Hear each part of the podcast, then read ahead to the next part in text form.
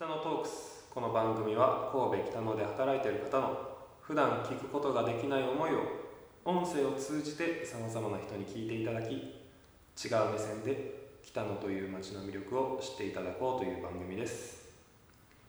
第39回ボリューム3本日も向田優さんをご紹介します。向田さんです。よろしくお願いしますます。えー前回はまあいろいろと過去の話で北野に来たきっかけっていうところから話が進んでいってで今回まあ今やられてることとこれからやっていくこと、まあ、いろんなビジョンがあると思うんですけど、はい。まあ今後のプランニングといいますかどうやっていくのかっていう。そうですね。まあ最初はこう映画の助監督をやってますとか、まあ、こう映画の仕事もしてるっていうふうに話をしたんですけどもでも自分の中で映画であるなら映画にしたいし僕は歌とか音楽できないのでそういうできる人たちと一緒にやりたいしライブハウスなんだけどあえてスクリーンを持ってって映画上映して映画の中に出てきた人たちがその場で歌うとかなんかこの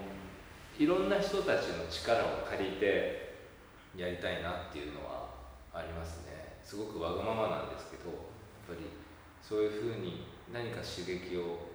こうライフワークとしてやってる人たちとやることもすごく楽しいなと思ってて、もうライスワークで食べるために仕事としてずっとやってる方々ももちろん僕もそうだしそういう人たちとやっていく刺激もある。同時にこう実験的に自分らが楽しいからやってみた時に喜んでもらう時間を作る人たちが5人でも10人でも多ければそれはそれでいいし。うんかそこの規模の幅みたいなのは常々なんか楽しみたいなみたいな、まあ巻き込まれすぎるのもちょっとしんどいじゃないですか。はい。で多分僕はまあ33なんですけど、まあ、近い年齢じゃないですか、はだからなんかこういろんな世代の人たちの価値観みたいなのは僕の特権の年齢の立ち位置だと思うしうん肩書き的にも助監督だったらその間にいなきゃいけないポジションなので潰される時もあるんですけど逆に若い世代の人たちと交流できることもすごい楽しいしうん。いろんな人たちに挟まれながらでも逆にその挟まれるっていう言い方もあるかな。まあ、架け橋一緒に、うん、やっていくっていう、まあ、よく言うんですけど年齢のグラデーションを常に楽しみたいって言ってて。はい。やっぱり20代の若い世代といきなり40の人とやっても話題だったり経験値が違うんで、そう教えられたことも違うし経験してきた過酷さも違うじゃないですか。だからそこを間がいるとグラデーションになるんで綺麗なんですけどやっぱ離れすぎることでなんかそれに差が生まれる悪い例もあると思うんでなんかそれをねあの気づいてる立派な方々はそれを楽しんでってるんですけどやっぱり価値観みたいなもの。がで僕も立派な人間じゃないんですけどじゃないからこそ絵を描いたり映像だったり、まあ、音楽だったりそういうことで伝えることしかできない術みたいなうん。そこを多分楽しんでいってんだなと思うので僕はこれからその自分で絵を描いた想像したものをいろんな人に伝えてそれを映像だったり何かしらの形に残してくれる人たちと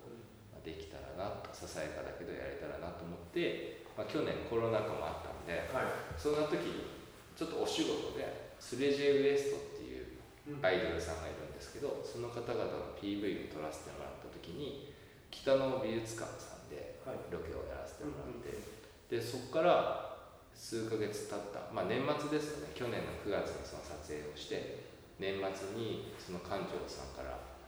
お話をいただいて今年の1月に神戸の北野のアーティストさんを、お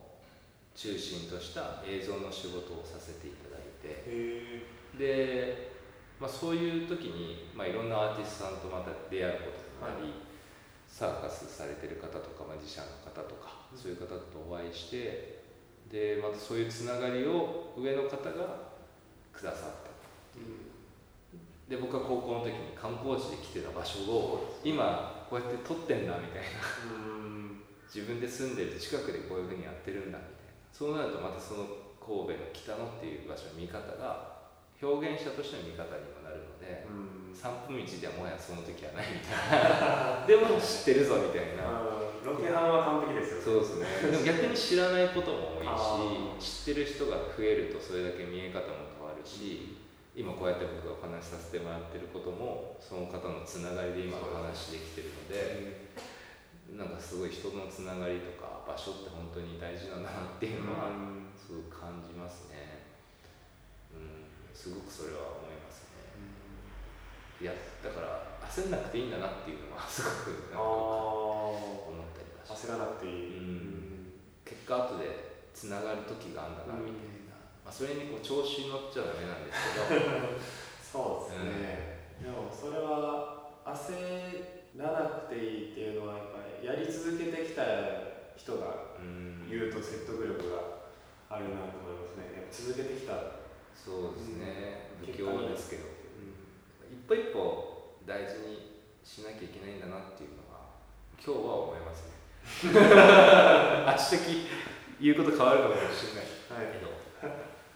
そういうふうには思いますね。うん。あのさっきあの年齢のグラデーションって言ったんですけど僕がその、まあ、コロナで、まあ、北野でそのお仕事とかさせていただいて、まあ、いろんなつながりがあるなっていうふうに感じてる中で結構僕若い世代の人たちと関わることもあって去年の9月にその仕事で北野でやると同時に僕自身仲間と「夢が解ける」っていう映画を撮ったんですよ、まあ、映画って言いながらドキュメントでインタビューみたいな形でその人たちが言った言葉を実際上映ライブするときに実際ライブしたいって言ってたりとか映画描きたいって言った人たちが上映の広めの日に登場するみたいな。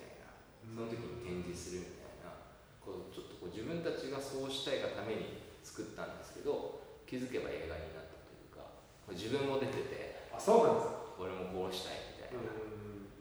絵を描きたいみたいなことを言うんですけどそれを実際どうなるかわからない時期だったんで当時も。うん。それをやっぱり形に残したいと思って撮った作品を見てくださった方々がもっとここでもやろうよって言ってくださってこういうことをやってるの面白いっていうふうに言ってくれて映画だけど音楽もあるしアートもあってそれをチキンジョージさんだったりとかバリットさんっていうライブハウスであえて上映するっていうことをやらせていただいてなんか若い人たちだったりが関わってくれてもちろん大人の方が関わってくれてるんですけどほぼみんな本人なんで喋ってる言葉が本物っていうのがあそう多分ここであのこの番組に出てる方々の言葉も絶対本物だし僕よりも経験してる人たちの言葉の方が重みだったりするしどの人の言葉にねこう心が引っかかるかって分かんないと思うんでなんかすごくこうやって今僕も出てるのは面白いんですけど、まあ、そういうのを映像としてやらせていただいてるっていうのをやってますね。なんかこういうことをこれからもやっていきたいなと思ってますうんまあしばらく僕も北野にいると思うんでなんかまたそういう絵だけじゃなくてねうん。なんかできたらなと思うのではい。頑張っていかなきゃなと思いますけど。そうですね。頑張ってやっていきましょう。そうですね、まあ、向田優っていう人間が何者かわかんないけどただの一人しかないんですけど絵を描いてる映画やってる映像やってる何やってるのみたいなこと言われますけど全部やりたいから許してくれっていううん。感じですね、うん、そうそうでしかないみたいな。うんそんな感じですね今回は、えー、向田優さんに出ていただきました。ありがとうございました。ありがとうございました。どうもインタビュアーの中西幸宏です。今回は映像アーティストの向田優さんにインタビューをさせていただきました。え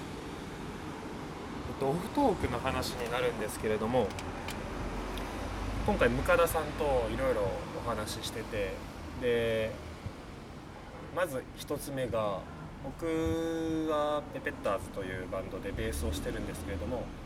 共通の友人がいましてスリムキャットっていうバンドのマサラ